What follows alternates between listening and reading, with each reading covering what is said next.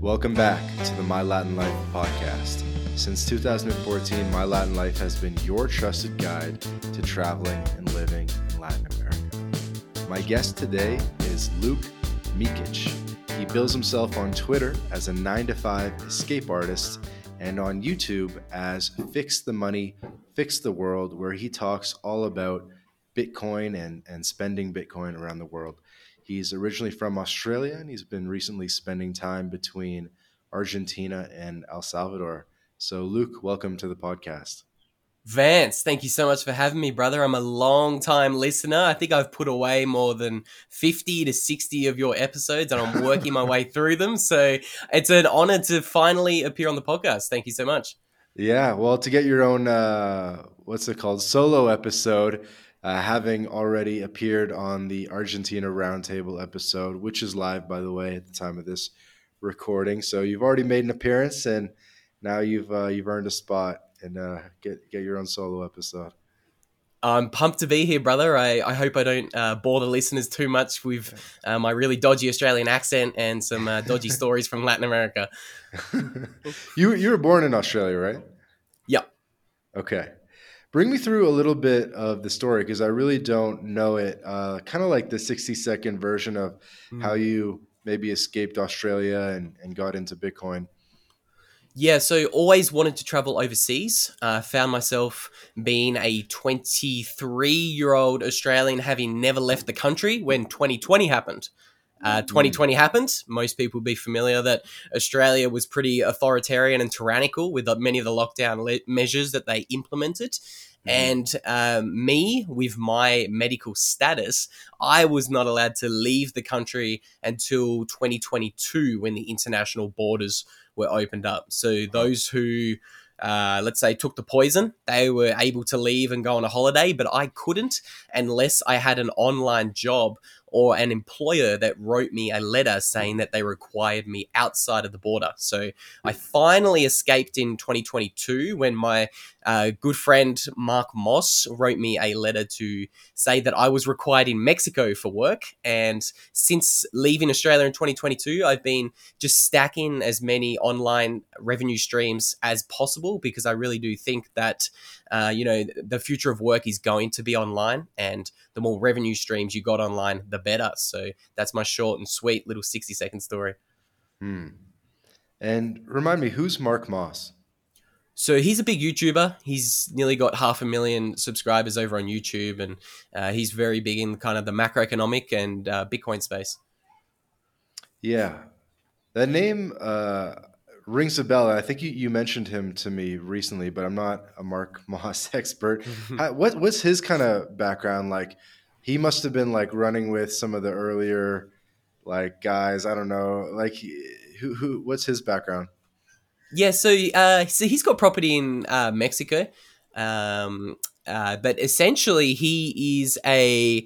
I think in 2019 he started a YouTube channel. He's essentially blew that up to uh, he's blown that up to 450,000 subs, and he's actually built. I think he's built eight eight figure companies in his life. So he's built tech companies in the early 2000s when that bubble was going on.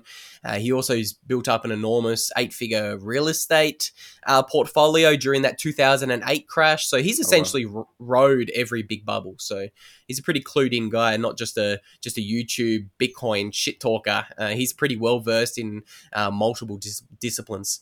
Mm. And how'd you get hooked up with him?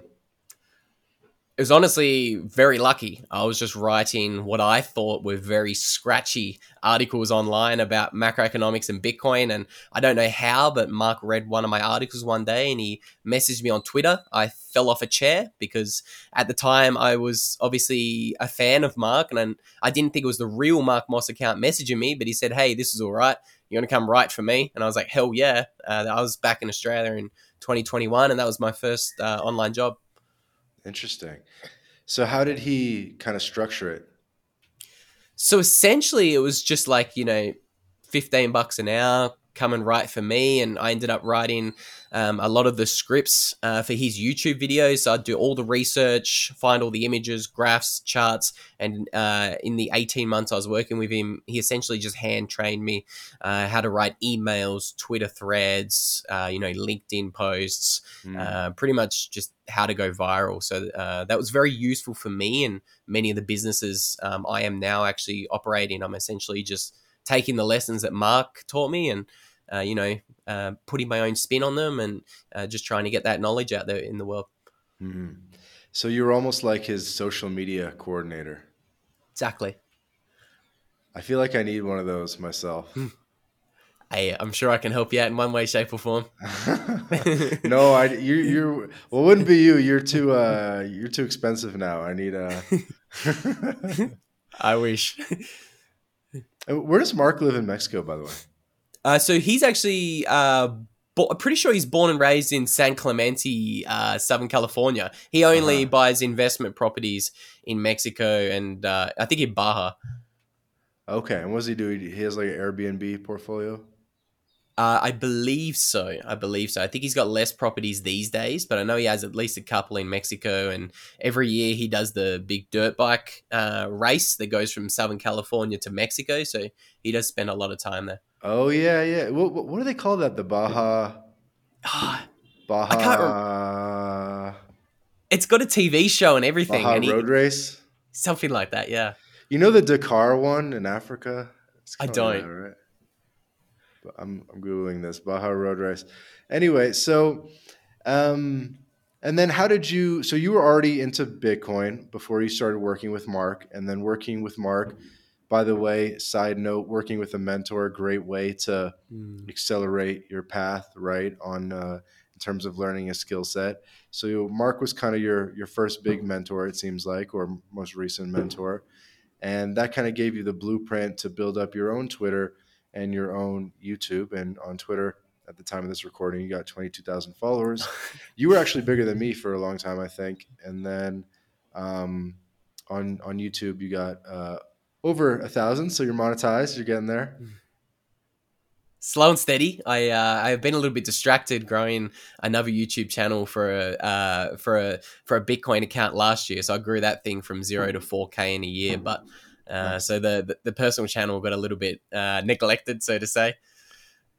No, I mean, no shade. Mine's like 1600 or something at the time of this recording. So we're literally like quite similar, actually, both on Twitter and on uh, YouTube. Um, random question though: Do you think when it comes to Bitcoin, it's very different, or or I wouldn't say it's like easier in some ways, harder in some ways to build an audience because I feel like there's just a lot more bots with mm-hmm. crypto. And so I feel like a lot of these crypto pages I see have like huge follower accounts, and I look at them and I'm like, this has to be half bots. Mm. Yeah, so I think in crypto, so I always like to make a massive distinction between Bitcoin and crypto. Um, if I were to make content in the crypto space, it would be so easy to grow a following super quickly. Uh, so, like for example, just because we're talking about it, I don't like to talk about my my own numbers, but I grew that Bitcoin only uh, channel from zero to four k in a year. If it was talking about crypto or trading or number go up, like all of the crypto scams, that I could have easily taken that from zero to twenty k in a year, just to kind of give the audience a little bit of. Uh, uh, my thoughts about the difference in how easy it is to grow a crypto channel. Yeah, because tell me, in, tell me crypto versus Bitcoin.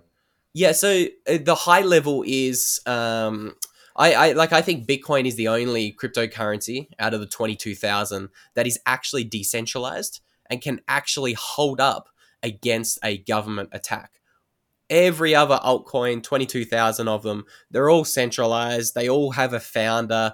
They all uh, they, they, they can all change their rules whenever they want to. Um, they all create themselves you know 80% of all the tokens. They give them to their friends and their insiders and they use that um, as a marketing budget so that's why all of these crypto YouTube channels uh, have massive sponsorships. They have massive budgets. It's all because of these uh, scam tokens giving them free money in the scam token. Um, mm. So yeah, I think there's so many bots to answer your question. There's so many bots in the the crypto space, um, and I think growing an audience in crypto would be super easy because it's just people who just want to get rich. They just want to buy a shit coin that 100x's and all of a sudden they're rich. In Bitcoin, mm. that's very different and it's very difficult because you're trying to educate people on Austrian economics and the geopolitical landscape and how Bitcoin fits into it. It's all very boring, very bland topics. Uh, but you know, uh, so that's. I hope that I hope that answers your question. And you know what? I wouldn't mind getting into to some of that Austrian economic stuff on the podcast. So we'll put a pin in that. I just wanted to read out the thing about the, the Baja Road Race just to close the loop on that. So, uh, according to Wikipedia, the Baja 1000 is the annual Mexican off road motorsport race held in the Baja Peninsula. It is one of the most prestigious off road races in the world, uh, having attracted people from all over the world, blah, blah, blah. Founded in 1967. There's also the Baja 250, 400, and 500, but the the 1000s, I guess, the big one. And there's various classes, including trophy trucks, dirt bikes, truggies, side by sides, Baja bugs, and buggies all competing at the same time on the same course. There you go. Mark does the dirt bike one, and okay. I believe they even have a TV show, so you, will be able to watch him hooning around there on his dirt bike. It sounds like a like it's a very difficult course. I think it's like 13, 14 days straight. Uh, wow. You're camping. It's it's really rough. That's epic. It says the course has remained relatively the same over the years, about every other event being either a point to point race from Ensenada to La Paz or a loop race starting and finishing in Ensenada. That's the one. Way. Wow, and he does it on a motorcycle. Good thing there's no rain over there. yeah, that'd make it even worse. That's cool. Do you dirt bike as well? A little bit back in Australia, but it's a little bit more difficult when you're on the road. Um, so I'd love to get into some of your like philosophies and influences, and and I really like that you do have a good sort of um, historical foundation of things. And I wanted to kick things off by asking, who is Buckminster Fuller? Okay, so I love this question. So he's a very influential uh, American. Uh, we'll call him a technologist. So he's written over 30 books on all sorts of different topics, um, but I'm probably more interested in his views surrounding technology. And Buckminster Fuller was one of the first people who ever predicted the emergence of an energy money. So he was actually fascinated with many of the same things that Nikola Tesla was fascinated with all the way back in the late 1800s. Tesla was fascinated with this idea that we would be able to create essentially free and abundant electricity for the entire world. And Buckminster Fuller, nearly 70 years later, uh, had this idea of creating this global energy grid. Um, so I'm no Buckminster Fuller expert. Um, all I know about Bucky is uh, he, he, he saw how technology could change the world. And in a 1973 interview, uh, he, he predicted Bitcoin. He said, we will create like a digital currency uh, that will obsolete uh, gold and dollars, and it will be based upon kilowatt hours. So that is essentially what Bitcoin is. A lot of people call Bitcoin Bitcoin uh, energy money, um, and that's you know I think that's a pretty okay analogy describing what Bitcoin is. Because um, I don't want to get too in the weeds, but you're essentially turning wasted energy or electricity into Bitcoin. That's exactly what a Bitcoin miner does. Mm. It's turning electricity into Bitcoin. Um, mm-hmm. So that's a high level uh, of you know what Buckminster, who Buckminster Fuller is. So I knew about this guy based on his work on geodesic domes, which is basically like a a dome or a sphere made of little triangles. Yeah. And in Montreal, Canada, there's a uh, very big geodesic dome called the biosphere, the, the biosphere, that still exists today. It's been there for, I think, about 60 years since, I think, since Expo 67 was when they made it. I could be wrong on that. And it was designed personally by Buckminster Fuller, I think, in 1967. And so I always kind of knew about this guy, and I knew he was like one of those polymaths that did a little bit of everything, futurist a polymath is a great way to describe him. The the guy wrote 30 books. Like he's he's pumping out a book every 2 years. That's that's no no easy feat. Right, and they're not easy books either. no. Have you ever picked one up like even just like a PDF online and like taking a look at it? I have in the libraries, uh, but I've never made my way all the way through one of his books. They're very dense, you know, written in the '60s. Uh huh. That's cool. Um, do you think that gold has a place in a, a Bitcoin world or like in a crypto world? Do you think gold is still relevant, or is that going to be, you know what I mean? Or is is gold going to kind of make a comeback, or still be? I'm sure it'll be relevant in some capacity, but where where do you think these things kind of fit together? I'll caveat my response by saying that uh, I was buying gold before I was buying Bitcoin. So again, I understand the importance of gold. It's been the best money for the past five thousand years. Um, but I think on a Bitcoin standard, it's going to be obsoleted. Um, I think that's a pretty big claim to make. Uh, but I think uh, gold today is priced around $2,000 an ounce, knocking on the door of making a new all time high.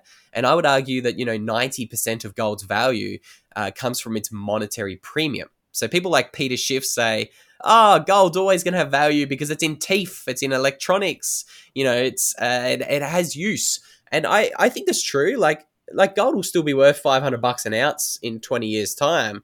Uh, but I think it's going to lose its monetary premium very rapidly, the same way that silver's lost its monetary premium over the past 100 years.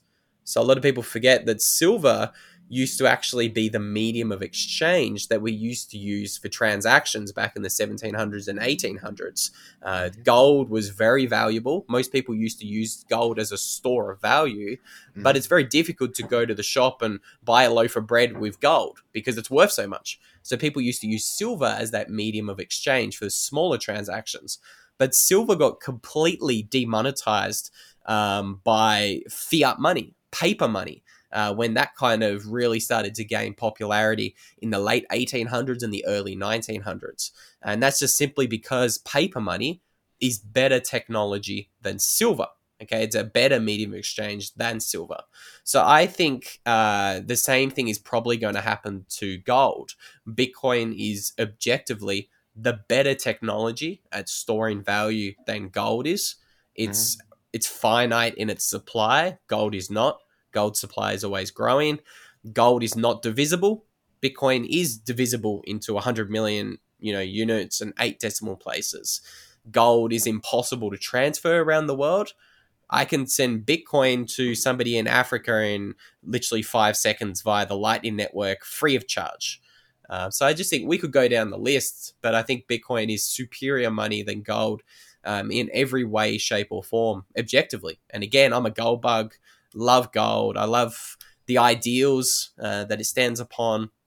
Satoshi Nakamoto, the creator of Bitcoin, uh, he, he he obviously learned a lot from gold and and the fact that it is sound money. Um, but I think moving into the digital realm, um, it's just not going to make sense that gold keeps much of its monetary premium. Like Bitcoin is digital money for the digital realm. Mm.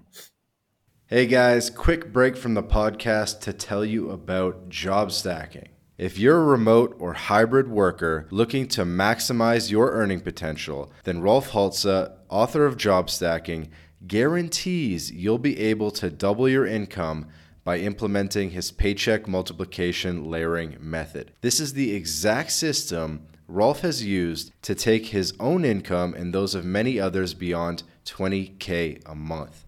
With this method, Rolf contractually guarantees that you'll be able to double your income in 45 days. So, if you're interested in unleashing your earning potential and doubling your income, then click the link in the description and book a call with Rolf right now. Have you ever heard of the uh, Manila Acapulco shipping route? Uh, it rings a bell, but no, not well versed on it. So Acapulco used to be the biggest port on the, uh, I guess, the entire west coast of the Americas, and there was a shipping route between Acapulco, Mexico, and Manila, Philippines. And this shipping route ran for hundreds of years. You can Google something called the Manila Galleon, and it was um, one of the main things that they were shipping or transporting was silver from Mexico, from the mines of Mexico, to China because China was using a silver standard for their mm. currency for a long time. That's fascinating, and it's it ties into a little bit of what I know about. I always talk about the fact that China lost um, like 80% of its money and its value in the late 1800s and the early 1900s because they didn't want to go on to a gold standard with the rest of the world. They refused. They said, no, we're staying with silver. And this is probably why they did, they wanted to stay with silver because they were probably getting such a great deal from this shipping route from Mexico to uh, the Philippines. But I didn't even know that. And I, I commonly talk about the fact that you know, China was on a silver standard and they suffered the consequences of storing their value in an inferior money, silver at the time of the world using a gold standard. But that's fascinating. I didn't even know that. Yeah, yeah, because people probably know the Philippines was a, Spanish colony for a long time. Um, and then even to this day in Mexico, there's I guess probably there is still a little a little bit of silver production, and there's all these little mining towns all over Mexico, these little pueblo mágicos, where you can bu- go and buy silver, and you can go and buy silver jewelry, and some people go and get married in these towns and like go buy the wedding ring and and stuff like that, like on the spot, and the guys still know how to like. I don't know, like bang it out and create custom custom uh, jewelry and stuff with silver. So yeah. It's very cool, and it, now that you mention it, uh, I actually have a little bit of a memory. I went to I can I can't pronounce the name of the pyramid. It was Chichen Itza, something Chichen like that. Yeah. There, there you go. You can pronounce it far better than me. Yeah. Yeah, I, I, went to that maybe in 2022, and uh, I don't know whether it was real silver or not, but I paid an obscene amount of money for some little, uh, some little silver-looking medallions at one of the stores uh, there. I probably got the gringo price, but uh, I, I ha- probably have them somewhere. So uh, that's very cool. Uh, silver's still ingrained in that Mexican culture pretty deeply. Mm-hmm. Where Where are you at right now, by the way? So back in El Salvador for Christmas, visiting the girlfriend's family. I love how you say back in El Salvador. It makes it sound like it's the base. yeah, yeah. It's. I think since I've moved out of Australia, I've spent the most amount of time in El Salvador, probably eight months right now. So you went straight to Mexico, and then at some point moved south to El Salvador. how, how did that happen? Uh, so so Mexico for a couple of weeks, and then uh, I was in America. I had a base in Southern California for around nine months, and when I was working with Mark, I used to travel around to the different conferences and speaking events that he was speaking at. So I got the chance to see twelve different states in America, oh, cool. um, and then since then. Uh, kind of back to El Salvador, Mexico, back to El Salvador, Mexico, back to El Salvador, and then yeah, how did the first trip to El Salvador come about? Was that with Mark or solo? So that was so, solo 2022. How'd that go down? You said, Mark, I love what you're doing, but I got to go to El Salvador, or what? Or yeah. what happened? Essentially, yeah. So I, I had a really cool setup in Southern California with him. Uh, like he had like a dedicated YouTube studio that he was renting, and I used to go work with him every day in the little uh-huh. studio. Uh-huh. We'd have the cameraman, and he would film. I'd write, and we'd we'd uh, we'd have some uh, mental sparring or some mental debates. I'm always talking about Bitcoin all day, so it was a great setup. But I couldn't get a visa there. Uh, it's very difficult to get a visa in America. Right. Um, so I, I think I, I stayed for my full 90 days on, on a tourist visa in the US. Went to Peru for three weeks to reset my visa. Tried to get back into America. I nearly got fucking detained. They they took me into the back room of immigration. They said, "Give us your phone, give us your laptop. No phone calls, no internet connection. Uh, you have to wait here until you're being uh, questioned." Um, and they they kind of said, "Hey, look, you know, you stayed in America for your full 90 days. You only left for three weeks, and you're trying to come back." You trying to live in America illegally, son? I was like, no, no, of course not. I'm a tourist. Um, so yeah, essentially, I uh, I essentially uh, got given the boot from uh, America's strict uh, immigration no policies. Way. They wouldn't let you in. No, so I did get back in, but I wasn't allowed to do it again, um, and I, I couldn't get a long term visa. Okay, so post Peru, post the detainment, they let you in eventually. Yeah. They did, yeah. They let but me. you're like, yeah, I'm not overstaying. yeah, yeah. It's, it's very difficult too because they said, uh, show show us the fact that you have money. We want to be sure that you have money and you're not trying to earn money in America. And I said, sorry, mate, all my money's in Bitcoin. I don't hold fake dollars or fake money and it, it made the negotiation uh, tactic a little bit more difficult on my end because they wanted to see bank accounts or they wanted to know how much Bitcoin I owned. And I, I told them to take a hike, Mike. I'm not telling you how much fucking Bitcoin I got. That's the first rule of Bitcoin. Um, so yeah, it made it very difficult, but eventually they let me in. Hmm. Interesting. And so to this day, like, are you like 95% of your net worth in Bitcoin or, or what?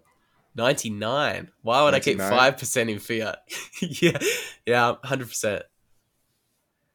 And how does that work logistically?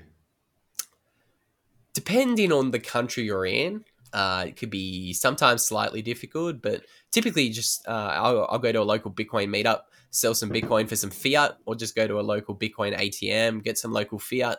Uh, in Argentina, it was super easy uh, because I could uh, just like there's cash dealers everywhere in Argentina, so I could just swap Bitcoin uh, for pesos at the blue dollar rate. Um, in El Salvador, it's uh, I've been here for two weeks and I haven't used fiat so far. Uh, just been using Bitcoin everywhere I go. Um, there's a, even for like buying fruit. Yeah, yeah. Uber, Uber drivers. I have an Uber driver who's a Bitcoiner, uh, so he drives me around everywhere. Him and his friends, and they only pay in Bitcoin. And all every major supermarket here accepts Bitcoin, which is cool. Interesting. Yeah, I feel like we're a bit out of order because I wanted to just get more of that story, how you got from Mexico to El Salvador, and then maybe we can come back to some of the logistics of living on on Bitcoin because I am quite interested uh, in in what that kind of looks like, especially in Latin America. So, um, how did you get to El Salvador? I'm, so you have a girlfriend now that's uh, Salvadoreña. Um, but I, I, imagine you met her in El Salvador, so so maybe that first trip down, you you just wanted to go check out the country and stuff? Yeah, yeah. So met her mid 2022.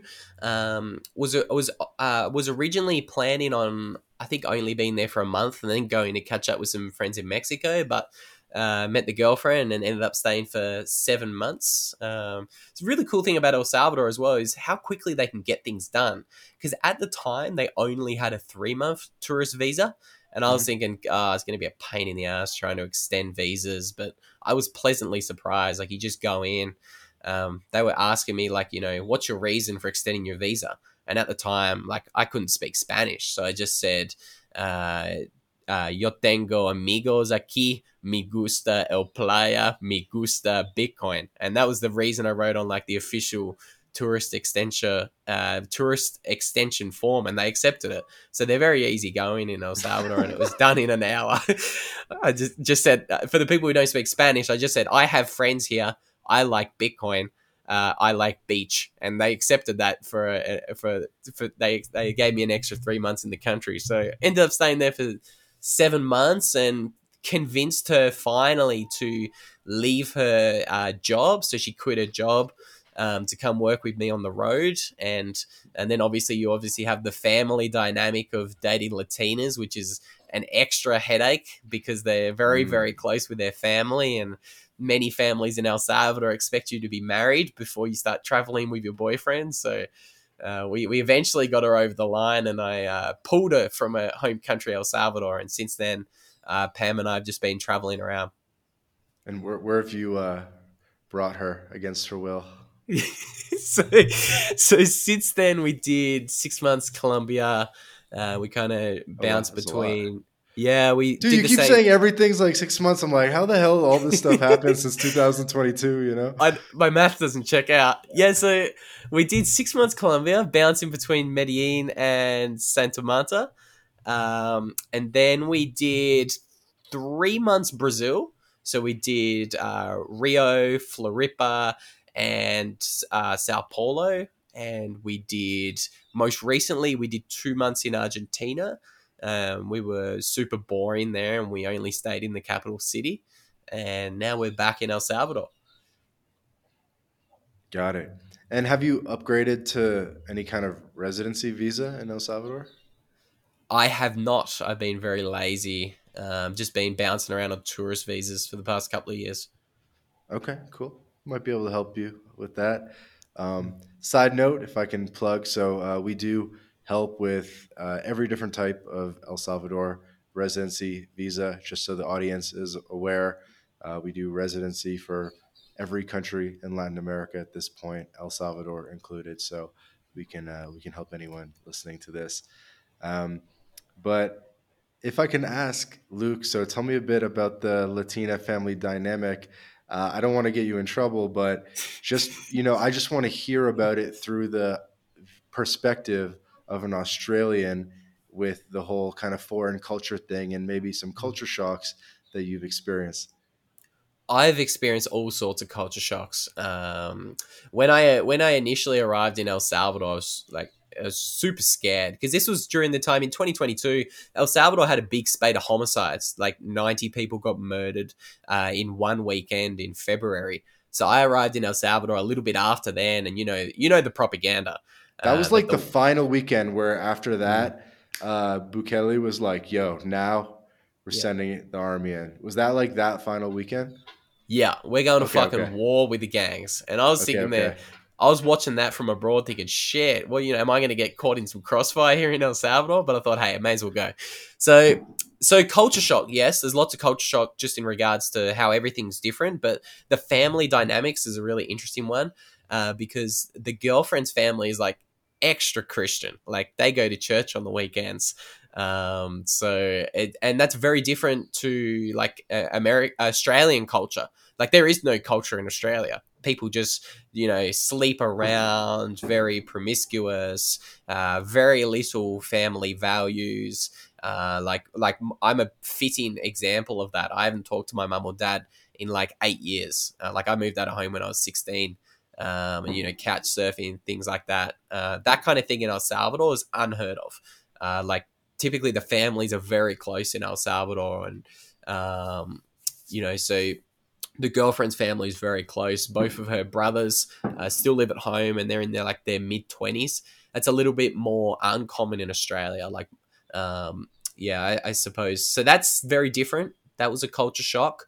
Um, and I tell you what, it's even more difficult when you don't speak the local language fluently. Uh, like I don't really know a whole bunch of Spanish. I know enough to get around and be a little bit dangerous. Uh, but the the girlfriend's parents both only speak Spanish, so that uh, that that's from times it could be a little bit awkward if you're having like a deep and meaningful conversation, um, and you can't do that fluently. So yeah, there's certainly lots of uh, interesting dynamics as a Westerner that you do see in these Latin American countries. But uh, like for me personally, uh, I prefer like this more traditional kind of values that you do see in uh, Latin America. It's um, I'm I'm not a fan of Western values and Western culture. So for me, I I take the good with the bad. Uh, yes, it can be difficult sometimes to pry uh, my girlfriend out of the hands of her, her parents, but um, that's how it should be. yeah, exactly. Okay. And do you have them on WhatsApp? Like, do you have the parents or the brothers on WhatsApp? Yeah, yeah, we're pretty. We we we do Christmas together and all of that. We're we're pretty close. Yeah. How did Christmas go? Christmas was great. It's funny enough. I actually so they do Christmas in El Salvador on the twenty fourth. Uh, mm. So we did Christmas on 24th, and on the 25th, I don't know how I did it, uh, but I roped them into coming to a Bitcoin meetup at the Bitcoin Embassy here in El Salvador. Uh, so there's a little meetup coming on, and uh, originally the girlfriend's parents were just going to drop me and Pam off at the uh, the Bitcoin Embassy. I said, "No, nah, no, nah, why don't you come in? Come come in and get some food and say hello." And so yeah, I uh, I, uh, I'm always spreading my Bitcoin propaganda to everyone, especially the parents-in-law. So, uh, so brought them in, introduced them to some of the local Bitcoiners there, and it, it was it was great fun. Okay, that was probably good for the parents to kind of see that you're, you know, involved in the community and that you have, um, you know, some purpose and, and that kind of thing yeah, especially kind of being around uh, Bitcoiners, because I think most people's perception of Bitcoiners is like a crypto perception. Oh, you know, a Bitcoiner just wants to get rich. You know, they're they're exploiting capitalism by moving around in these Latin American countries, bringing their wealth that they didn't earn. They just earned it through speculation. and like that's kind of not the case at all with Bitcoiners. Very again, very different to the crypto crowd. Uh, so mm. I think it was good for them to meet um, a lot of these Bitcoiners who are like very very grounded in reality and they're very like conscious about what they're doing here in El Salvador. Like many of the Bitcoiners here, like they are on a mission. They really want to improve this country. Like El Salvador is one of the countries that has suffered the most over the past 20 years. Uh, like the the people, like for example, my girlfriend's family, they've had like six telephones stolen from them from the local gangs over the years. So the brother's been had two phones flogged, the girlfriend one, the other brother two, the dad one. So like innocent, nice people just have been absolutely beaten down for years. So I think it's it, it's you know it's very poetic that um, you know they are embracing freedom money and they're cleaning up the gangs, they're cleaning up the crime, and a lot of the Bitcoiners who are living here they want to genuinely see the people of El Salvador actually get a foot up and they want to actually see their uh, standard of living improve. So it was nice for the the girlfriend's parents to actually see some more Bitcoiners who could speak Spanish more fluently and kind of say, hey, look, we fucking love your country. We're here for, we want to improve it. You know, how can we help? Right. Right. Because the parents probably don't interact with foreigners on a regular basis other than yourself. So it's probably interesting for the parents to see, like, oh, there's other foreigners and they're kind of thriving. Yeah, exactly. It, it, was very nice, and you know, I, I don't I don't give the most professional impression. I'm I'm you know walking around with a fucking crazy haircut, uh, you know, fucking socks and thongs, singlets everywhere. So they probably think. Do you gel your hair with spikes, or is it just do that? It's fucking crazy, man. I got hair wax in it. I, it's uh, it's an absolute okay. mess. Okay, so you use some kind of wax or something. Yeah, it's like part of your look, I think, on YouTube and stuff is like you got so maybe your your super fans are happy I'm asking you like what's actually going on with the hair. what do, what's your what's your routine? What's the hair routine? It's fucking it's it's too long. That's what it is. It's fucking hair wax in, throw it around. I look like a puffball when I don't have uh, hair wax in. In my defense, um, it just looks strange. So I've kind of resorted to it from a young age, and I've stuck with it. Hey guys, quick break from the episode to tell you about BitRefill. BitRefill allows you to shop online and in person without banks, converting your crypto directly into merchant balance. We're talking gift cards to Nike, Amazon, Apple, Airbnb, Hotels.com, and many more all paid for with crypto. BitRefill offers more than 10,000 gift card options in 180 countries all across Latin America, including Brazil, Colombia, Mexico, Argentina, El Salvador, and many more. You can also apply the code MyLatinLife at checkout to get 10% back on your first purchase. Go to bitrefill.com for more information. Okay, Cool. What's your wax of choice? well, it's funny. It changes every country you go to here in Latin America. Because I was I was in El Salvador 2022 trying to get my wax of choice, and it would have cost me about forty dollars a tub when you account for the shipping costs. So I think, ah, fuck this. I just go to a. I go to one. I, I always go to a tub a tub of wax that doesn't make me look like a slick back Mexican. So they all use that gel and it's all like really shiny and shit. So I'll use one that's not like that. The anti shine one. Okay. Anti shine. Okay. Gotcha. Gotcha. and back to the family thing because I think this is huge and we don't hear about this enough. It's very it's very du- it's very tough to crystallize this in tweets, for example. But I feel like in a podcast format format, it's a little bit easier to just explain how, how much closer the families are and what your experience has been with that. Maybe like for example, I'm just queuing you up, but maybe your girlfriend's on the phone like two hours a day with her family, and you're like, how are you still on the mm-hmm. phone? Like, what is going on? I don't, you know, things like that. You absolutely nailed it. It's funny we've never talked about that for the listeners, but like whenever we're traveling, it's literally two hours a night that she'd be on the and phone. And it kind of works out because you get to work and do your Bitcoin thing, and you're on I don't know, whatever, coinmarketcap.com or something. and she's just like on the phone, like doing the chisme. Yeah, it's a win-win situation. You get a little bit of a. I, I bet. I bet. I hope she doesn't listen to this part of the podcast, but I get a little bit of a break. You know, she gets to talk to the family. She's rejuvenized. You know, re-energized. She loves talking to the family. It's a win-win. Yeah, it's so funny. It's like when I use my phone, it's because I'm like making money. I'm like talking to mm. like clients, potential clients, And with her, she's like on the phone just as much, but it's just with like six family members type of thing. It's like, Yeah. it's crazy. It's very different, and like I very rarely just talk to friends or family from Australia because I'm the same as you. Like I won't use my phone unless it's somewhat business related. I don't use fucking Facebook or Instagram Right. or Snapchat, any of that trash. Um, yeah, so it's just one of the differences with this, you know, tight knit family uh, and this kind of traditional culture that you do see in Latin America. Have you gone to church with them? No, no, I haven't. Ah, well, why? I know, I know. It's the mum and dad do it. the The kids don't even do it that much anymore. Okay. Do it. You should do it. I think it's cool Yeah. to at least have you seen the inside of the churches? Uh, not one in El Salvador, but I went to a Catholic school back in Australia, so we used to Uh-huh. have to do it every Sunday. Ah, you gotta check it out. At least like because one thing about Catholic churches is they leave the doors open, like basically every single day until Mm.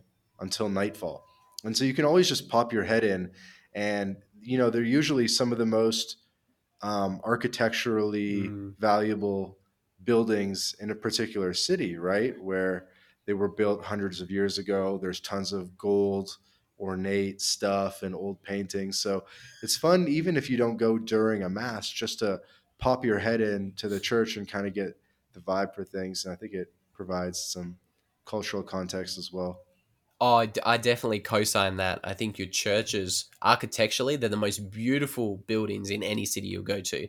We went to, I don't remember the name of the cathedral in Sao Paulo, but it's one of the most popular tourist downtown? attractions. Yeah, Yeah, yeah. yeah, I know what you're talking about. With It's the like steps out front. so, yeah. Yeah, yeah, the big steps. It's the most gorgeous building. The girlfriend and I probably spent 30 minutes inside, just, you know, jaws on the ground, just absolutely in shock at how beautiful this thing is. Um, so I definitely do co sign that, even though I haven't been to one here in El Salvador. We do check out uh, the other ones in some of the other countries we've been to, though. So in El Salvador, where are you? Are you in the beach? Or are you in the mountains? I kind of bounce around. Uh, so I'll be in El Zonte, Bitcoin Beach for a bit. Um, you know, it, it depends upon. oh, Well, this podcast, you know, it'll come out in the future, so I, I can be a little bit more loose with where I am. I'm in the city right now, um, but In San Salvador's Salvador. Yeah, San Salvador, very small country. So you, there's there's actually like you can drive two hours either side and get to the coast. Um, so it's really cool. Lots of things to do. Got it. And how do you like? How does accommodation work? Because I haven't been yet, and I want to, you know, kind of think about the logistics. Are you doing Airbnbs or like when you're at the coast, like where do you stay?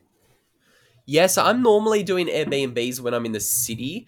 Uh, on the when I go down to El Zonte, there's uh, there's there's, there's lots of really cool uh, like beachfront um, like little hotels that all accept Bitcoin. Like their Bitcoin is there, so uh, they'll be my that my choice when I go stay on the beach in El Hotels. Zonte. Yeah, So okay, okay. So uh, on the beach, you go to hotels. When you're in the city, Airbnbs. yeah. Okay, cool. And have you been to the other cities like Santa Ana and or San Miguel or I kind of forget the names now, but you know, like all the kind of like tier B, tier C cities. Have you checked some of those out? Yeah, I've done Santa Ana. Uh, it's a really cool little city. It actually reminds me of it reminds me of a slightly underdeveloped um, Arequipa in uh, Peru. It's like Mm. really like very similar architecture and uh, obviously the more remote it is, uh, the more interesting the culture gets.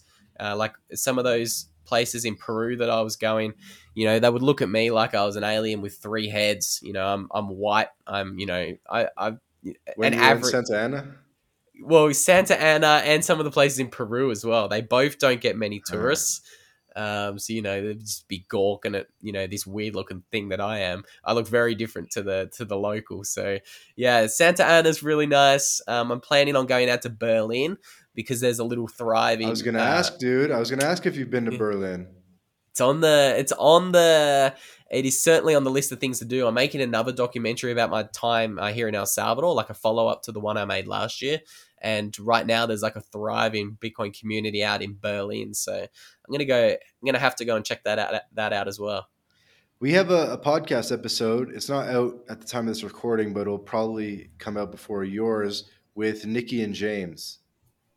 Dude, great find. They are some of my favorite Bitcoiners. They're cool, right? So there's Nikki and James are in Berlin, and also the what's his name, Guillaume, the French dude. Yep. Is that his name? You pronounce it better than I could. yeah, Yeah, I think it's Nick- Guillaume. Yeah, Nicky and James, uh, when I got in El Salvador, they were one of the first people who just reached out and wanted to help me with everything I needed. They're very, very cool. I recommend anyone who's interested in El Salvador or Bitcoin, head on over to their YouTube channel and uh, watch some of the videos of them on the ground in El Salvador, or just wait until uh, the podcast with Nikki and James comes out uh, in the Yes. future with you here on My Latin Life. Yeah, they I guess they're on YouTube and also on Twitter, and you guys can just search Nikki James El Salvador, and it should come right up. And they're yeah, they're one of the biggest promoters, I think. Like they kind of even know like Stacy and Max Keiser and stuff. Yeah, they're really cool, and they're uh, they're always trying to do more to help the community. I think that's one of the reasons they left, you know, El Zonte or La Libertad where they were, and they wanted to go out to Berlin and help kind of, you know, accelerate and push this Bitcoin adoption everywhere in the country. Like it's not just, I know, like some people are cautious of, you know, El Salvador just becoming a Bitcoin country where the rich kind of just hang out in one very small pocket of the country. And, you know, that's Mhm. kind of not uh, what's happening. Like a lot of the Bitcoiners there are trying to push adoption everywhere in the country, which is really Mhm. nice to see. That's cool. How have you seen things change over the past two years? Because the word's obviously out now. Hmm. Yeah, so so I've forgotten how friendly people are in El Salvador. So I obviously stayed for seven months in 2022. I did enjoy my time, and that's partially because the people there are so friendly. Um, and you know, I, I've been away from El Salvador for nine months. I did you know Brazil, Colombia, Argentina. I come back to El Salvador this week, and I was like, oh shit! Like these people are so friendly here. I kind of forgotten. I think they're the most friendly people in Latin America. Uh, they're so happy, so cheerful. Oh yeah, yeah, very happy, very cheerful. Um, and, and obviously, I'm a gringo who doesn't speak that good of Span- Spanish, and they're still very welcoming and everything with me. Um, so, uh, and what's improved? I think people are becoming more accustomed with gringos now. So I, I still get the odd, you know, look here or then. But when I was here in 2022, the Bitcoin law had only just passed, and there wasn't a whole lot of gringos or tourists here. Uh, but from all of the locals I've talked to here, apparently they are seeing more and more gringos and tourists here. Uh, so the people are still very welcoming, still very friendly. Um, like even in the past year, there's been so much change. Uh, like for example, when I first got to El Zonte Bitcoin Beach, I essentially flew from Southern California to El Zonte, El Salvador. So one of the richest countries in the world to one of the poorest parts in the world. And before I got to El Zonte, El Salvador, I was when I say I did Mexico, I didn't really do Mexico. I faked it. I only went to Tulum and like Playa del Carmen, like very nice, you know, touristy locations. So I got a hell of a culture shock when I landed in El Zonte because there's no roads, there's no lights at night. So after 6 p.m., it's pitch black. Uh, there's Really? no Ubers. Oh, yeah. This was El Zonte last year, 2022. Um, but coming back this year, um, they've already like decked out the whole Bitcoin beach with like proper paved roads and there's Really? nights at lights. Yeah. And this is only in like under 12 months. Um, like even the airport completely transformed. When I first got there in 2022, uh, it was it was just a stock standard airport, you know, nothing special. But even coming back like this year, they've done a bunch of renovations. They must have spent tens of millions of dollars, uh, you know, getting the airport up and about. Uh, like everywhere in the country is improving, and it's like it's really interesting. And like obviously, it's that it's gone from being the one of the most dangerous countries in the world in 2021 to one of the safest in the world in 2023 and like the people that here that you talk to about it like they absolutely love it like they're they're they're saying look this country is a completely different country i can actually let my kids outside at night and go and play on the street like that that was never thought about 5 years ago like that was way too dangerous so yeah, it's El Salvador is improving in, in every aspect, and it's amazing to see. Wow. I didn't realize you were gone for nine months. I don't know how you convinced the family to let you go Yeah. nine months with the with the daughter. Whoa, whoa, funny story, funny story. First time we left, first time we left, we told them that we were only going to leave for one month. Uh-huh. And it got to the end of the one month, and you know, the girlfriend's like, hey, you know, we're kind of enjoying Colombia. We might stay a little bit longer.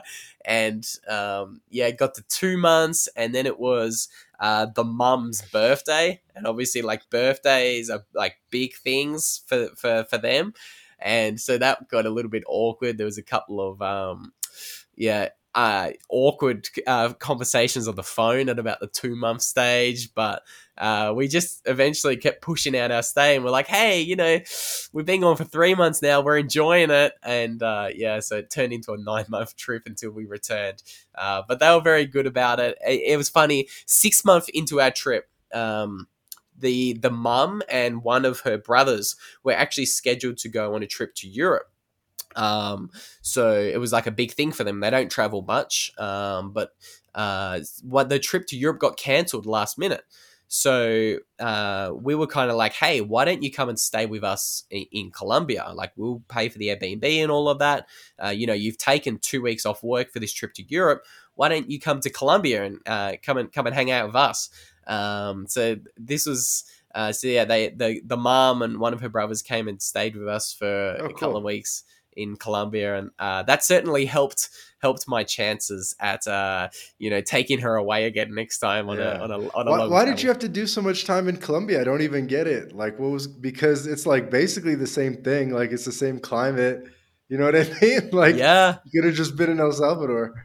yeah. Colombia is fifty percent cheaper than El Salvador, uh, Mm. and I was so I'm best friends with uh, a kid named uh, Josh. Joshua Lassard, 21 years old, and he's going to be a billionaire. So I'd pencil his name if you're listening in. The, the kid's an absolute freak. But he works full time for uh, George Gammon.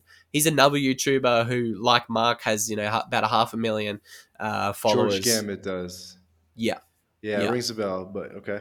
Yeah. Yeah, so so I'm best friends with Josh, and we got hooked up living in one of George's apartments in Medellin, and uh, like obviously George and Josh are super close friends, uh, so we got a super sweet deal on it. We got a like penthouse apartment for really cheap, uh, three bedroom apartment. Um, so we kind of didn't want to leave. Like the food and everything in Colombia is so cheap. We got to hang out with George um, on the weekends, and you know at night he'd take us to all of the fanciest restaurants in Medellin. So we got a great deal uh, in Medellin. So we, we ended up staying for six months. We really enjoyed it. Okay, got it. I knew that there must have been something there. You, uh, what are your thoughts on uh, Medellin and Colombia in Uh, general? I like Medellin. I think it's cool. I, I like Colombia. Um, You wouldn't spend six I months don't- there? I don't have like a crazy take that to like drop on the podcast right now. I think it's um, pretty good. It's I, I like Mexico more though, to be honest. Um, I think it has more culture. I think it's a little bit safer. Obviously, it's a little bit more expensive, but um, I think it has more like regional variation and uh, and like more different cities and stuff. Like Colombia is sort of limited in terms of the number of cities there are and stuff. So Mm. um, I like Mexico, but I mean El Salvador, man.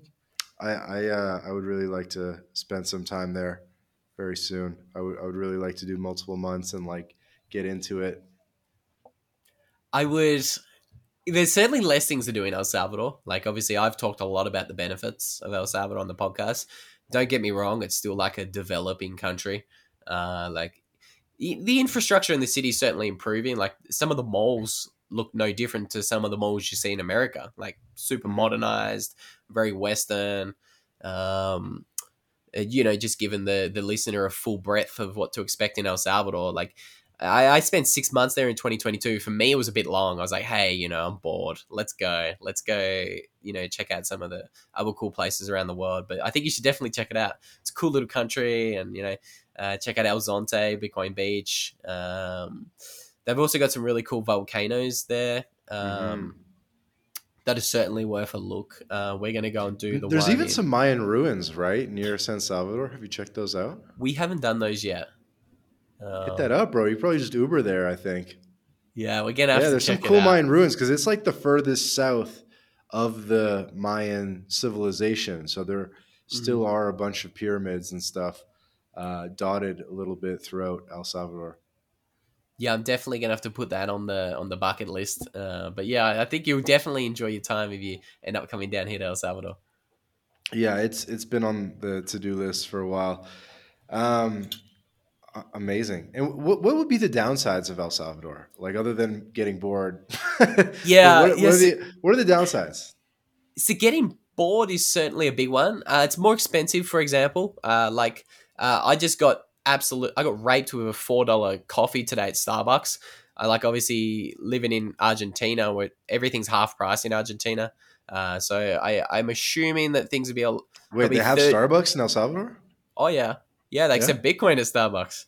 Wow, that's cool. Yeah, but it's a you- coffee country, so you can obviously get cheap coffee by the kilo and stuff. Yeah, yeah, so yeah, it's more expensive in El Salvador. Uh, what are the downsides? Boring. nothing. Nothing else. I don't think it, there's no way it's boring. I mean, anyway, but keep going. it's it's le- yeah less to see. Like like for example, uh, like we we were just in the capital city of Argentina, and you you every corner you go around, there's like this new gorgeous building. Like the architecture there is so interesting. It's fascinating. Uh, like just just walking places in Argentina was really really cool. I think maybe San Salvador's less less walkable and certainly less attractive when you're walking around. So there's that. Um, but uh, uh, aside from that, like there's they're the major downsides, I suppose. Uh, some people some people think. Uh, uh, obviously, the country has a like a. Uh, uh, how do, uh, let me make sure I say this carefully and not get myself in trouble. Uh, they have martial law, so uh, it's very common to see the military walking around the streets with guns. Um, obviously, like in El Salvador. oh yeah, yeah, yeah. Okay. Yeah, so very common to see like uh, the military walking around with big machine guns. Um, so like obviously I'm a Bitcoiner. Um, I, I- prefer there be no governments anywhere. I'm you know libertarian. Um, obviously El Salvador is a little bit of a unique example, but there'll be some libertarians who are who kind of shit on El Salvador a bit, and they're like, yes, they cleaned up the country, but uh, they're living under martial law. Um, so you know that's another caveat, and maybe some people might perceive that as being a downside. Um, yeah, that's all I can think of. How about you?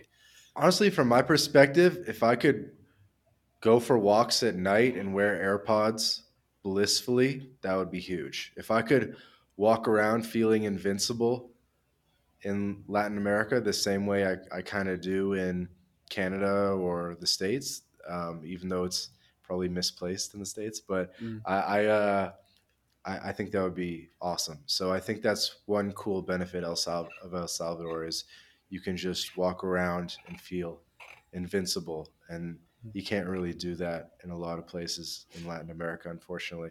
Not that Latin America is any more unsafe than the United States for example but um, but I think that's a huge benefit of El Salvador. So I think that's cool. And then you know when you got you got the beach you got volcanoes buy a you could buy like a Toyota Hilux uh, Hilux truck or something for less than a Bitcoin and just be like ripping around the country doing all these crazy waterfalls and hikes and visiting the Mayan ruins and this and that. Uh, I, th- I think that'd be pretty cool. Definitely a cool country, and uh, I don't know if I've said it, but I'm going to double down on it if I have said it already. Easily the safest country I've been to by by a long shot. You really do feel invincible. Uh, you know, first couple of times I was walking around at night in 2022, I felt really weird because at night there was nobody on the streets when it's dark. Absolutely nobody. This was just after like the big spate of violence, but now there's more people doing things at night. You know, the culture's adjusting to that, and Yeah. you, I think you'd be absolutely fine in the country. Yeah, yeah. It, it probably took time for people to adjust their patterns a bit, and I guess mm-hmm. you kind of skip that when you're out of the country. So it must have felt very night and day, dude. Like that's crazy because you know you're in the country basically during the historic shift. You dip for nine months, go to Brazil, blah blah blah. When you come back, there's roads, there's lights, there's people Mm. in the streets after dark. It's like night and day.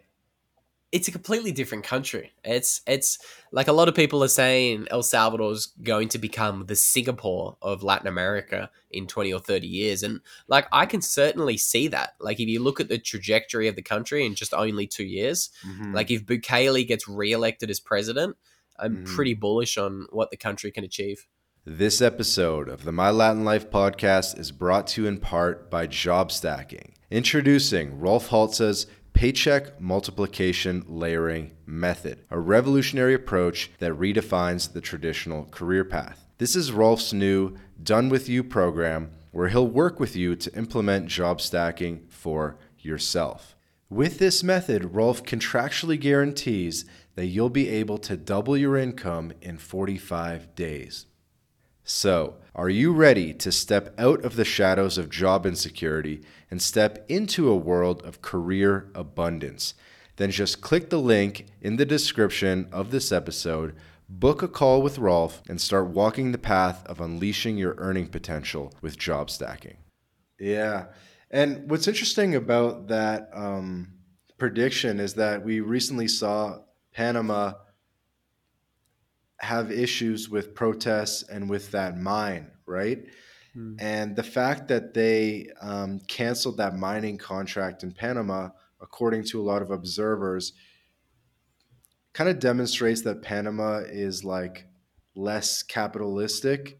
And like, I'm not saying that right, but that Panama, you know what I mean? That that Mm. contracts are not 100% enforced or capitalism can kind of, I don't know, it's like a little bit creaky, you could Mm. say.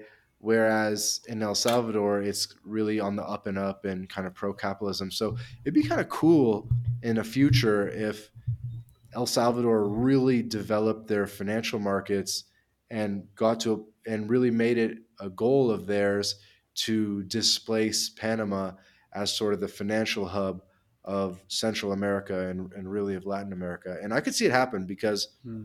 it's Uruguay and it's Panama. Uruguay is is great right now and it does really well. And we, by the way, we help people set up remote bank accounts in El Salvador. You guys can message us. We can get you a bank account in, uh, sorry, in um, well, we can in El Salvador, but I meant in Uruguay or in Panama. We can get you bank accounts in Uruguay and Panama, and they're both great. But I feel like Uruguay might get a little bit infected by the woke stuff, and then Mm. Panama has always been like had this weird relationship with capitalism. Uh, they've always had a weird relationship with capitalism, and so I think El Salvador could very easily take the throne if they just put their mind to it. Let me let me again backtrack just slightly. I just thought of another downside of El Salvador. So I obviously escaped Australia because of the COVID hysteria and the madness. And I, I just hate seeing people with masks around. There's certainly more mask wearing in El Salvador than any other country. Uh, again, it's not mandated. The government doesn't care. The government is very anti woke, and they were one of the first governments to actually reverse their 2020 stance. Uh, like in 2021 they came out and they produced like a, an official government video that went on all the social media sites and they were kind of saying look the best thing you can do for your health is actually uh, surprise surprise eat good food get sunlight exercise and take ivermectin a drug that was banned in australia. Uh, i hope that doesn't get your channel uh, this video deleted on youtube. If it does maybe just cut yeah cut this section out. Wait, wait, wait. Cut. yeah. Keep going. yeah so uh, so again uh, th- that's maybe personally i don't like seeing people in masks and you know maybe there's 2% of the population still wearing masks in el salvador so it's more prevalent than uh, the rest of latin america so i see that as a downside but going back to el salvador displacing panama what we're actually talking about i 100% see that in the cards for el salvador like even for example their most recent uh, $1 million freedom visa initiative Mm-hmm. uh, that they push through. We, I'm sure we can get into an interesting discussion about whether that's too expensive or too cheap. There's been lots of chatter about that online. Uh, but I heard on a recent podcast with Max and Stacy that they're about to be handing out those passports next month already. So it came out literally two weeks ago. This one million dollar freedom passport, and it looks as if the people are already getting their passports like six weeks later. So I believe it. I believe it. so, yeah, I think this kind of and and for example, El Salvador also uh, so Bukele completely scrapped like most taxes for any technology companies. So Yeah. it wasn't just like Bitcoin companies. He was like, hey, all these tech companies, we want them coming to El Salvador. So I don't know if he completely scrapped the taxes to zero or he dropped them to very low, but. Uh, like he's opening up the country for for the capitalists to come in and open business. So I, I like if, if you just look at how radically things have changed in two years. Uh, like again, the human mind cannot think in exponentials. We we our mind is you know trained to think linearly. Uh, but I think like the change that El Salvador can bring in five years, I think it could be absolutely enormous. It's true. I mean, if they've done this much in basically 18 months, I mean, psh, crazy. They even And- t- you go. Yeah, sorry. I was just going to say, um, I was looking at it. Uh, El Salvador's population is 6.3 million. Panama is, off the top of my head, is around 4.2, maybe 4.5 max. So there's actually 2 million more people in El Salvador for which, you know, all else being equal, if GDP per capita was equal, that would make El Salvador 50% bigger. Obviously, El Salvador doesn't have the canal, but um, yeah, I mean, manpower. El Salvador also has a benefit that those stats don't show. I believe there's actually more Salvadorians living outside of the country than inside the country. So I'm not sure whether that statistic takes Hmm. into the fact all of the people living outside. Uh, so again, massive caveat. I'm just talking shit here on the podcast, so this could be wrong. But does that mean there's also six or seven million Salvadorians living in Mexico or America? um, because I was looking at the the international migration figures recently for El Salvador, and for years it's been net negative. So Salvadorians have been fleeing their country because they're scared of the gangs and their violence, and there's no economic opportunity, so they're going elsewhere. But recently, that's beginning to kind of turn around, and it looks as if it's going to actually flip next year, where you're going to actually see Salvadorians coming back to the country as opposed to leaving it Mm-hmm. and this would be the first time this has happened in 20 years. So, uh, so El Salvador could um, actually have like 12 million, 12 million Salvadorians, or um, Something like that, yeah. yeah, I don't know if that's right, but Yeah, and it's it's a very fast path to citizenship. Three years, I believe, three years of residency to citizenship.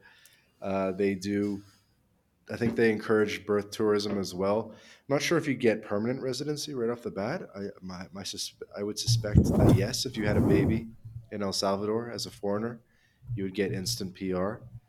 Um, so uh, yeah, I mean, it'd be it'd be a really really cool passport to have. I think I'm going to start uh, that uh, this year. The only issue I've got is I'm really got my heart set on getting the Argentinian passport.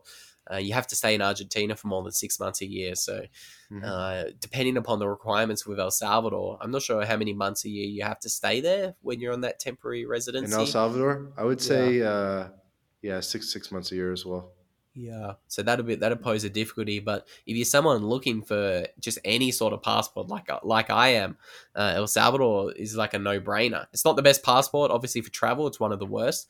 Uh, but if you have another passport in your toolkit, that's what you want. Especially if you're sitting there with an American or a Canadian or an Australian passport like myself, you need a plan B because you know citizenship based taxation it's coming. A lot of these Western countries probably going to start rolling that Yeah. out. Um, You think so?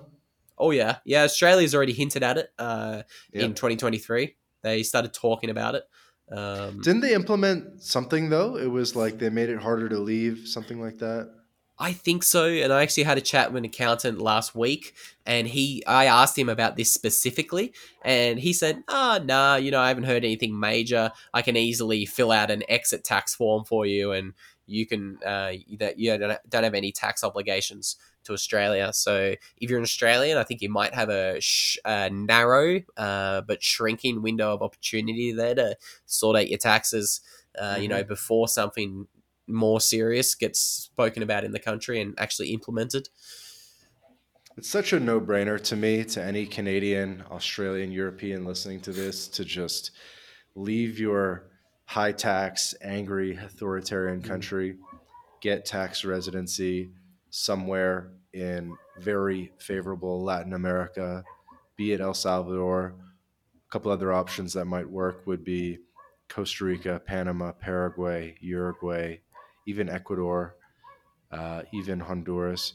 So, to me, Dominican Republic as well. To me, it's a no brainer that like there's no reason not to. I mean, I think it's it's and it's going to be so much more difficult to do so in five years. I agree. I, I think it is going to get more difficult to do so, and uh, these Western nations are going to start um, really kind of tightening the noose, uh, so to say, and it's going to be more difficult to leave. They have to. I mean, I was just looking at the Canada one because we have a lot of Canada clients that we're helping escape Canada.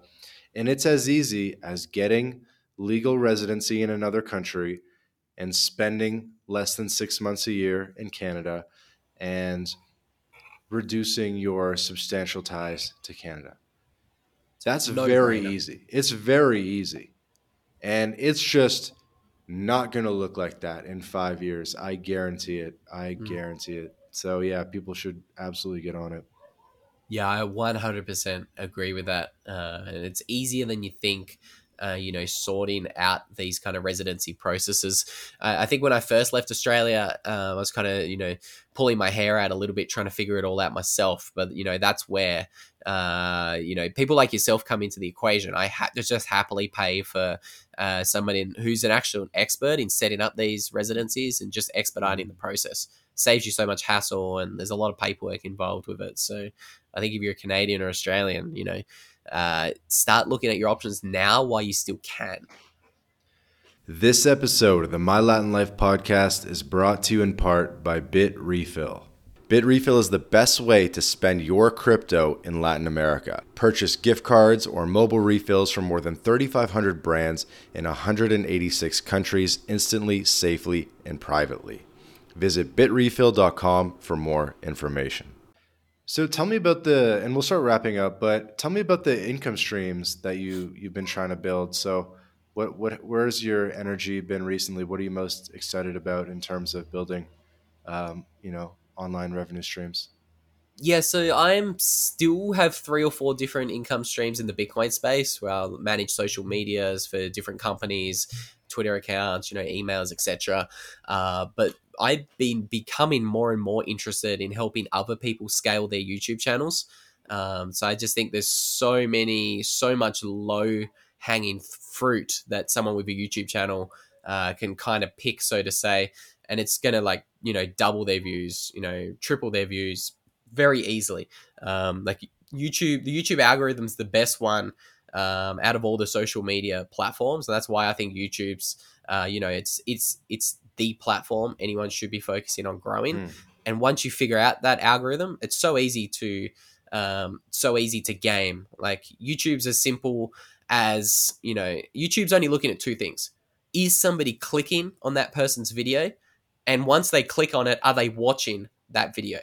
Uh, so once you really start to understand those two analytics behind those two wants that YouTube has, uh, it's very easy to really start scaling your YouTube channel. So that's kind of where a lot of my focus is. You know, I was lucky enough to work with Mark and you know pick the brains of someone like George Gammon, another YouTube guru, for six months there in Colombia. Uh, I, I feel like I've learned a lot, so I'm beginning to to you know put that knowledge uh, to use, so to say, and So let me ask you. Uh, maybe I could get some selfish tips about what I should do. So uh, you probably know that we post the the podcast on YouTube, right? And I actually started adding. Um, uh, not only a, I started adding AI generated shorts uh, just uh, just this past week, and I have them queued up for every single day of the month. And it's kind of funny; they actually get like 100 plus, 200 plus views on the AI generated short, uh, which is jokes. And then I started creating long form videos, like 10 minute plus videos, 20 minute plus videos, where I'm doing tutorials explaining, you know, how I book flights or different aspects of digital nomad stuff. And uh, I'm going to be uploading a lot of those in 2024. Um, so what do what do you what do you think? Um, any any thoughts on how I can maybe either get more traffic to the videos that I put out or uh, different strategies? Yeah, so a big one with YouTube um, is uh, it's very high. Uh, the people on there, the people on there are very picky. Uh, so everybody on YouTube, uh, one of the biggest things that Mr. Beast always talks about is once you've hooked somebody with your title and thumbnail, the first five seconds of that video, you 100% have to confirm that you are going to be talking about what's on your title and thumbnail in those first five seconds. Hmm. So that's why pe- And, and that's why you just go. In today's video, we're going to be talking about why Luke is the man. Yeah, pretty much. So if Yeah. you so if if the title and thumbnail for today's video, for example, is um, shit talking with an Australian gringo who's living in Latin America with Luke Mikic, that means in the first five seconds you have to you have to you know re reaffirm that what the person clicked on is what they're going to get, and that's what so many channels do wrong. They do uh, an extended introduction uh, talking about sponsors and ad reads. And again, I used to do this myself on my channel uh, with the Bitcoin educational company I was managing that channel for. So again, Mhm. uh, I'm not insulting anyone, uh, but like the first 60 seconds, that has to have like all the information in it. And so what I typically do with clients is I get them to put their ad reads a little bit later on uh, into the video, or just simply uh, the first 30 seconds of the video has to be you like saying in today's interview we're going to be talking uh, to luke who is an australian digital nomad who escaped australia in 2022 he's got seven income streams traveled to 12 Yeah. countries. You need to get all the sound bites at the front of the interview. So that's a big thing uh, a lot of that's like really super low lying fruit somebody can grab um, it's probably super Mhm. valuable and So another I, one I currently on the podcast. Sorry to interrupt. I do the first uh, ad read before the episode starts because I I just figured you know that's what the company's probably paying me for. They probably want to make sure that that gets heard. You know what I mean? They they never actually Bitrefill. They never actually like mandated it has to be at the very beginning. And I'm sure I do get some drop off due to that. Um, so yeah, maybe I should rethink like, but I already do splice ads like later into the video. But yeah, low lying fruit for YouTube is I would move that to the middle of the video where you or where you already do it because I know you. so I do it. I do it at the intro before the intro where it's like this episode is brought to you by X Y Z. Yeah. And then there's another one around the 20 minute mark, and then another one around the 40 minute mark. Yeah, so I would move the one from your introduction uh, at to the, like the you know fifteen or the ten minute mark in, for YouTube. Uh, because I've noticed with all the playing around that I've found with uh, the retention graphs, uh, like I've run so many of these experiments with clients, changing the ad read from the intro to the five minute mark, it makes a huge difference because YouTube is so centered on that first 60 seconds. So important.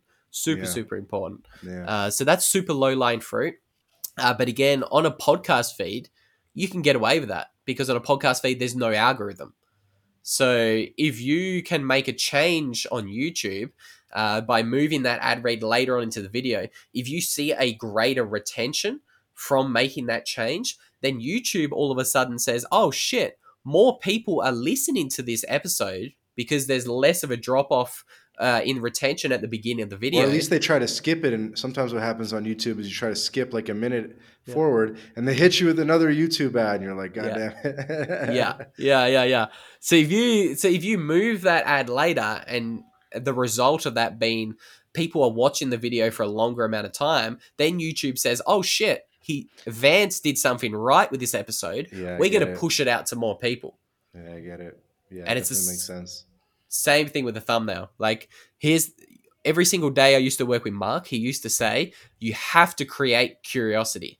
If your thumbnail and title does not create, Create curiosity. I like that. yeah, you need to force somebody to click on your video. It's like there, there has to be like some element of curiosity or scarcity. So, like for example, a big one that lots of the YouTubers use is, you know, these are the five tips that you need to know if you're going to be living in Mexico, or these are the four shocking countries you haven't heard about in Latin America.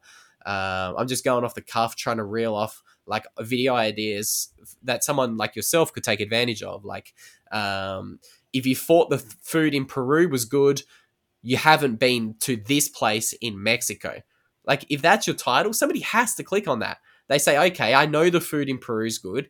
Why is this place in Mexico better? And it's just, it's, yeah. So, title and thumbnail, you have to create curiosity. Um, so, like, for example, if you are in channel, I brought it up for you. What uh, here's here's something you can do to improve straight off the bat. So on your thumbnail, uh, you have Johnny Hoddle. Um, so you have the big words Johnny Hoddle on the thumbnail. For the title, you don't need to use Johnny Hoddle's name because you've already mentioned it on the thumbnail. So the way that it works is if somebody knows Johnny Hoddle, if they see his name written and his photo on the thumbnail, they're going to click on the video. But if somebody doesn't know Johnny Hoddle and they're not going to click on the video because of Johnny Hoddle, then the way I look at it is you have an extra 100 characters in your written title that is taking another swing at the baseball, trying to convince somebody who doesn't know Johnny Hoddle to click on that video with Johnny Hoddle. So that's where you try to maximize your title, and I wouldn't use his name again. Um, Not use the name at all. No, the so guest. So if you use the name of the guest on the thumbnail, don't use it in the title. You're gonna have a podcast without having the guest name in the title? Yeah, I do all the time. So if you have the guest's photo and the guest's name written on the thumbnail, you don't need mm-hmm. to include it in the title because in the description of the YouTube video, you're obviously going to put uh, links to the guest's, you know, Twitter account, website. You're going to uh-huh. have their name in the description. So from an mm-hmm. SEO standpoint, you're taking care of having their name in the description of the YouTube video. Um, but yeah, so yeah, you I look at it. You get hundred characters in your title. You you are you are trying to maximize the opportunity yeah. to try to force somebody to click on that video who doesn't know the guest. Yeah. No, I get it. Definitely makes sense. Um, we'll hit you up uh, offline maybe for uh, some more tips or something. But I, I, I, personally, when I listen to podcasts and stuff, I enjoy hearing case studies. I was listening to a podcast today uh, with a, with a couple marketers, and one of them was like critiquing the other guy's stuff, and it was actually like pretty valuable. So um, hopefully people enjoy listening to that. But um, cool. I realized we didn't totally get into hearing about um, like living on Bitcoin day to day. Um, I, guess we don't have time to get into it, but if someone wanted to get started or start start uh, YOLOing into maybe 50% of their net worth in Bitcoin, like how, how would you go about that? Or what kind of general tips do you have in terms of getting someone onboarded? Uh, so f- first thing always comes down to education. Uh, so like Bitcoin, a lot of people get focused on the volatility of Bitcoin, but it doesn't matter what time frame you look at going all in on Bitcoin is the best economic decision you could have made. It's the best performing asset in history. It's the best performing asset of 2023. It's the best performing asset since 2020. And yes, Bitcoin's still down 40% from its all time high in 2021. But if you've been dollar cost averaging into Bitcoin from the very peak at $69,000, if you hypothetically bought, bought $50 of Bitcoin every single day since its peak so the worst possible time, you're in the green today. Yeah. So you're actually in profit. So from an economic standpoint, there's no real arguments uh, for being for not having a significant portion of your net worth in Bitcoin uh, because economically it's outperformed absolutely everything. But then where should I hold it? Where should I hold it? I get that it's good. Mm, where do I hold it? You do not hold it on an exchange. So the, the biggest catchphrase you hear in Bitcoin is not your keys, not your coins. Uh, so if you have Bitcoin on exchange, it's not yours. And we saw what happened in 2022 when the largest exchanges in Bitcoin all decided to run away with people's Bitcoin. So BlockFi, Celsius, FTX, uh, you know that that should read, that should give you all the information you need to know. Don't trust third parties. So get your own wallets. You can have your own. You can download a wallet on your phone on any phone you've got. What's your go-to un- wallet? super simple one is uh, probably Blue Wallet is great. Um, Blue Wallet, I haven't heard of that. Blue Wallet's good. Uh, a wallet of Satoshi is actually probably the easiest one for a beginner because you can put Bitcoin in that wallet. And when you spend the Bitcoin, Wallet of Satoshi is actually going to spend it as a Lightning transaction. So Wallets you won't. of Satoshi. Yeah, definitely check that out. Okay, Um, I see it. because when the transaction fees are high, like they are today, they're about five dollars. Um, if you have a wallet that just manually manages uh, on-chain Bitcoin and Lightning Bitcoin, it it's a lot easier to help newer per, newer people. So, um, Wallet of Satoshi is great. It's funny. I'm actually working with a another Bitcoin company that's about to launch uh, what we're calling the all-in-one uh, Bitcoin application. So that's the Satoshi app. I personally use that, but we're still in beta, so we're not live with that. But yeah, I mean, like taking custody of your Bitcoin, it's a beautiful thing. Um, and like you can literally download a wallet on the App Store in 30 seconds, and anyone around the world can now send you Bitcoin in 10 seconds instantly for zero fees, and the government doesn't know you own it. Like that, that is a pretty revolutionary thing. How if, you- can if it goes straight to a wallet instead Yep. of an exchange? exactly? Yeah, and that's the real way to use Bitcoin, peer to peer. And how can it go straight to the wallet because the wallet's on the blockchain?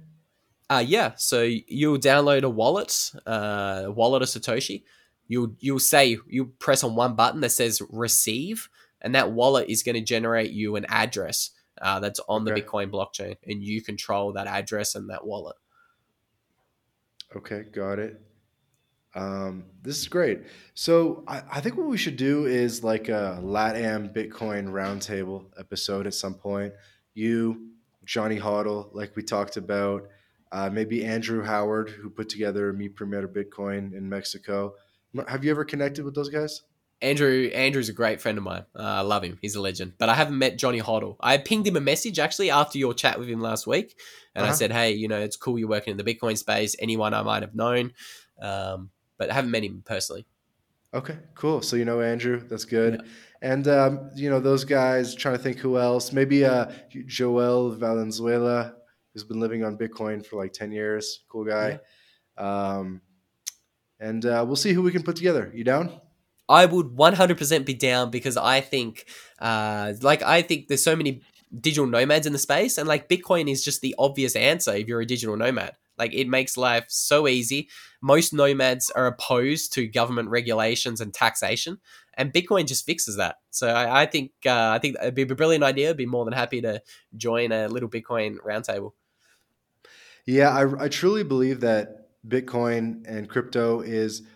I, I am technological or technical. Like I, I know how to program in Python and JavaScript and stuff like that, but I've just never gone off on the deep end in crypto. Like I like I have like a little bit, obviously, but I've never made it like a huge major pillar of my sovereign plan and and what we talk about on my Latin life. And I think we need to do more of that in the future. So we'll uh, we'll definitely have to put that roundtable together. Now's the perfect time to do that. We got the Bitcoin halving happen happening in 2024. And for anyone who doesn't know, they might be tuning in. They're a little bit crypto curious.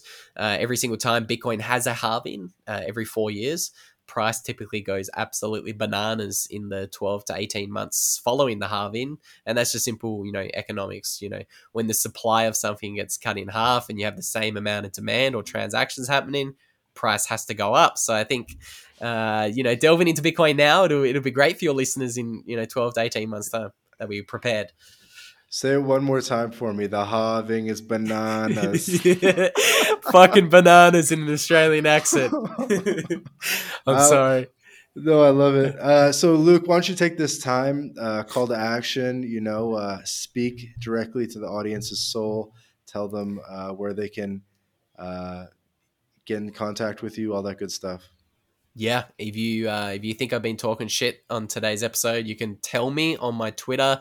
Um, I'm pretty active on Twitter, so yeah, please uh, reach out if you want help growing a social media or a YouTube channel.